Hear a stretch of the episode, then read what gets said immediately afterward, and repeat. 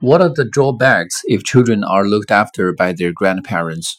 Well, I personally think that there are um, so many drawbacks if the children are looked after by their grandparents. For instance, the grandparents may spoil them because they love them so much. And the grandparents always view their grandchildren as the extension of their own lives, and so they will give whatever they have to their children to provide the best situation, the best quality, the life quality, and uh, you know the best condition for them to live well and study well. But this is actually somehow harmful for the children. But you cannot deny that there are also some advantages.